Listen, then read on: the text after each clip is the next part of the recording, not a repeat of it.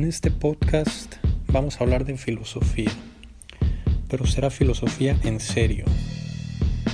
Aquí no habrá eh, mensajes motivacionales más allá de las conclusiones que podamos sacar de los libros y vamos a leer específicamente algunos de los libros más importantes en la historia de la filosofía mundial de mano de los mejores filósofos de la historia como Levinas, Foucault, Simón de Beauvoir, Dussel, Marx. Este es un programa de filosofía en serio.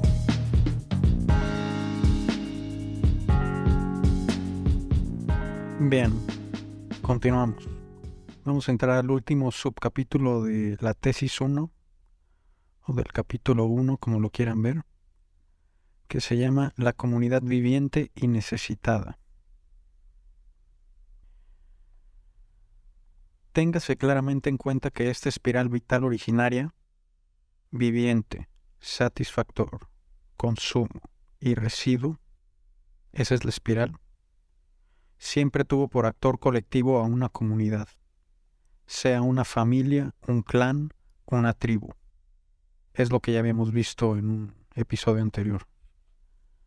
El individuo aislado y solitario de Adam Smith, que se refiere al de Thomas Hobbes, es una Robinsonada absurda que no vale como hipótesis, ni como postulado, ni siquiera como hecho histórico, o sea, no vale ni como hipótesis científica, ni como postulado ni como propuesta o postulado. Nunca ha habido un sujeto solitario, siempre hemos sido comunidad, siempre, ya sea una familia, o un clan, o una tribu. La comunidad más pequeña que existe es la familia, un hombre, una mujer y los hijos. Es la comunidad más pequeña que existe. Menor a eso no hay nada. Nunca ha habido. Nunca ha habido un hombre solitario, una mujer solitaria, y mucho menos niños solitarios. Hay casos como de los niños ferales que han existido, pero se han desprendido siempre de una comunidad, de una familia. Son niños que se pierden en un bosque o que los van a dejar ahí y ya. Hay un caso muy famoso que toca Walter Benjamin, que no recuerdo ahorita el nombre del muchacho, pero se pierde en un bosque de Europa y lo encuentran ahí y logran hacer que hable y que coma. Esto entonces es simplemente un punto de partida ideológico, fetichizado, falso. Es simplemente falso y es ideológico en un sentido peyorativo. Es una ideología un punto de partida ideológico y fetichizado. Fetichizado es cuando se toma por perfecto, último, exaltado, refinado, al máximo, o como bueno simplemente, un sistema, en este caso un postulado hobbesiano, se toma así, como perfecto, como bueno, como exaltado, como lo máximo, como fetichizado como si fuera un dios adorado. Este tema también lo toca Marx y lo vamos a ver más adelante. Entonces no existen Robinsonadas.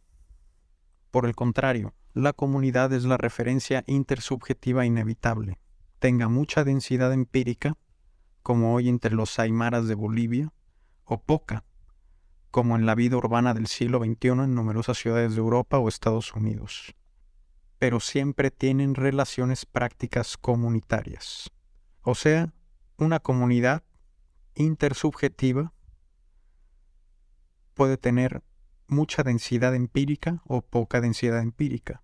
Tiene mucha densidad empírica entre los aymaras de Bolivia, por ejemplo, que es una tribu o clan boliviano, porque las relaciones sociales son más fuertes, importa más, mucho más tu relación social con el vecino o con tu papá o con tu mamá o con tus primos. O puede tener poca densidad empírica, como en la vida urbana del siglo XXI, la que vivimos nosotros. porque las relaciones son más débiles. Las relaciones intersubjetivas o sociales entre los individuos son más débiles. Son relaciones las más diversas, institucionales o no, tales como las lingüísticas, como el lenguaje y la comunicación, de familia y de parentesco, de amistad informal, de adhesión, de participación en asociaciones de la sociedad civil, educativas, voluntarias, etc. Son muchos los tipos de relaciones que existen. Y se dan porque aunque tenga mucha o poca densidad, siempre se tienen relaciones prácticas, de praxis, relaciones sujeto-sujeto. Esto significa praxis, una relación sujeto-sujeto. De praxis viene práctica, una relación práctica. La comunidad es el modo de existencia humana y punto de partida de la vida económica, la comunidad y no el sujeto solitario. Un cierto individualismo metafísico pretende partir de individuos egoístas que estarían originariamente enfrentados por la competencia en un hipotético pero imposible estado de naturaleza hobbesiano. Así es esa ideología individualista y egoísta que se enfrentan originariamente por la competencia en este estado de naturaleza, de competencia y soledad. No es cierto, es falso, es mentira. Es una Robinsonada, es un fetiche. Dicho enfrentamiento siempre es posible sobre el fundamento duro de la comunidad como condición a priori de posibilidad de la misma competencia. Porque ¿cómo podrían oponerse seres que no estuvieran en un mismo campo, que no tuvieran una misma lengua, que no tuvieran bienes comunes por los que lucharan y desde proyectos de existencia semejantes? Obviamente, ¿cómo va a haber competencia si ese individuo no pertenece a ningún campo, a ningún grupo? Primero es la comunidad y después es la competencia, y no el individuo solitario con la competencia que luego forma el contrato social y crea la comunidad. No es así.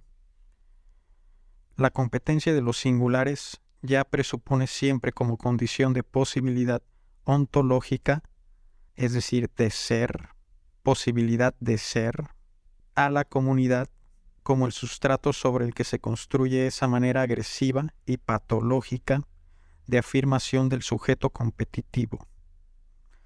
Claro, porque gracias a que se tiene este sujeto solitario como punto de partida de toda actividad económica, y se sigue sosteniendo hasta hoy, porque así es el capital, que promueve la competencia, y la competencia es uno de los fundamentos o mecanismos de funcionamiento esenciales del capital.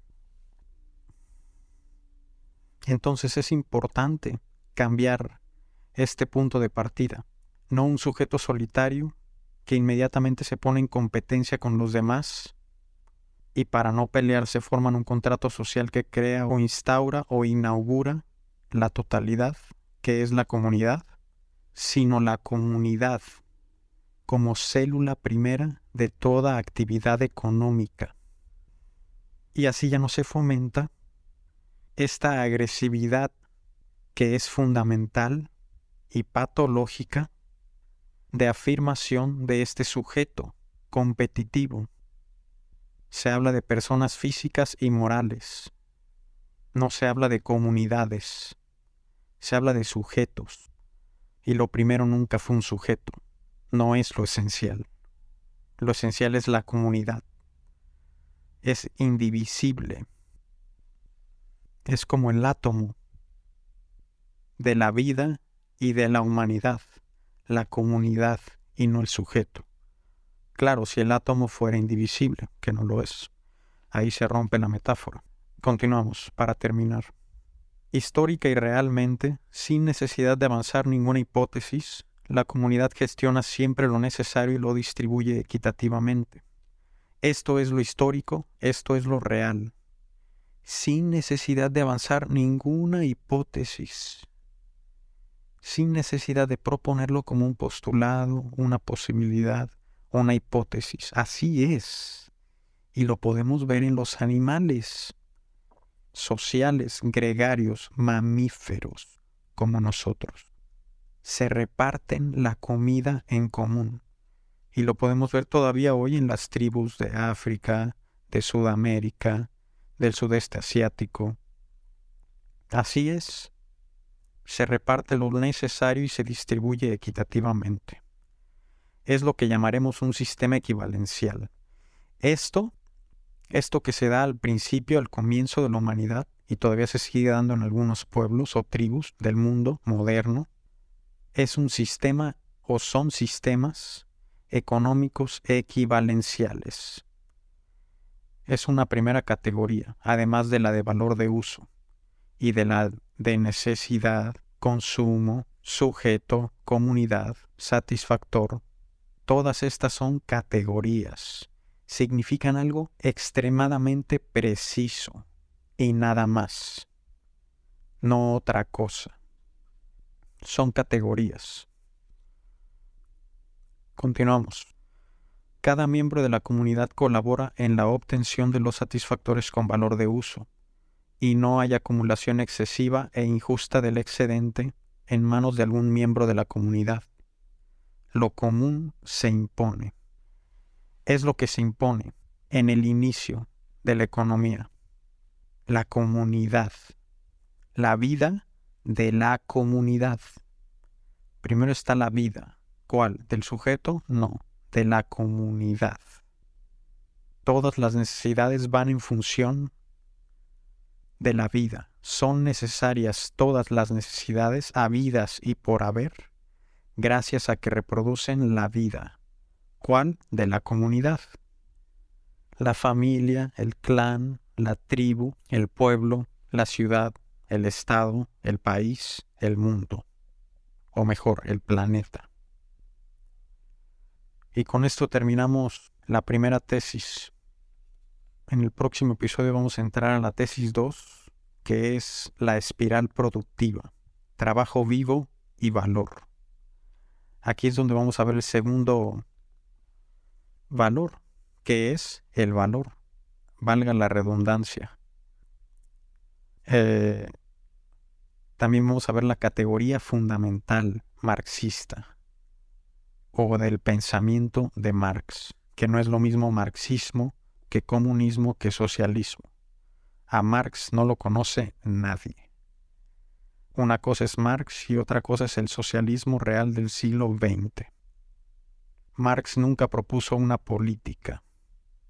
Nunca habló de política, sino es que en el manifiesto comunista, y esto porque fue un encargo proselitista que le encomendaron y que aceptó hacerlo. De allí en fuera nunca propuso política. Todo se trató de economía y de cuestiones esenciales, filosóficas y económicas de la economía capitalista, más específicamente del capital, que es el sistema. Y capitalismo se llama cuando ese sistema se vuelve hegemónico, o sea, cuando el capital se vuelve económico solo entonces se habla o debe de hablar de capitalismo, porque el sistema es el sistema del capital, que es el que estudió Marx y es el que vamos a ver aquí. Pero bueno, por el momento le dejamos hasta aquí. Espero les esté gustando y nos vemos en la próxima. Que tengan un excelente día.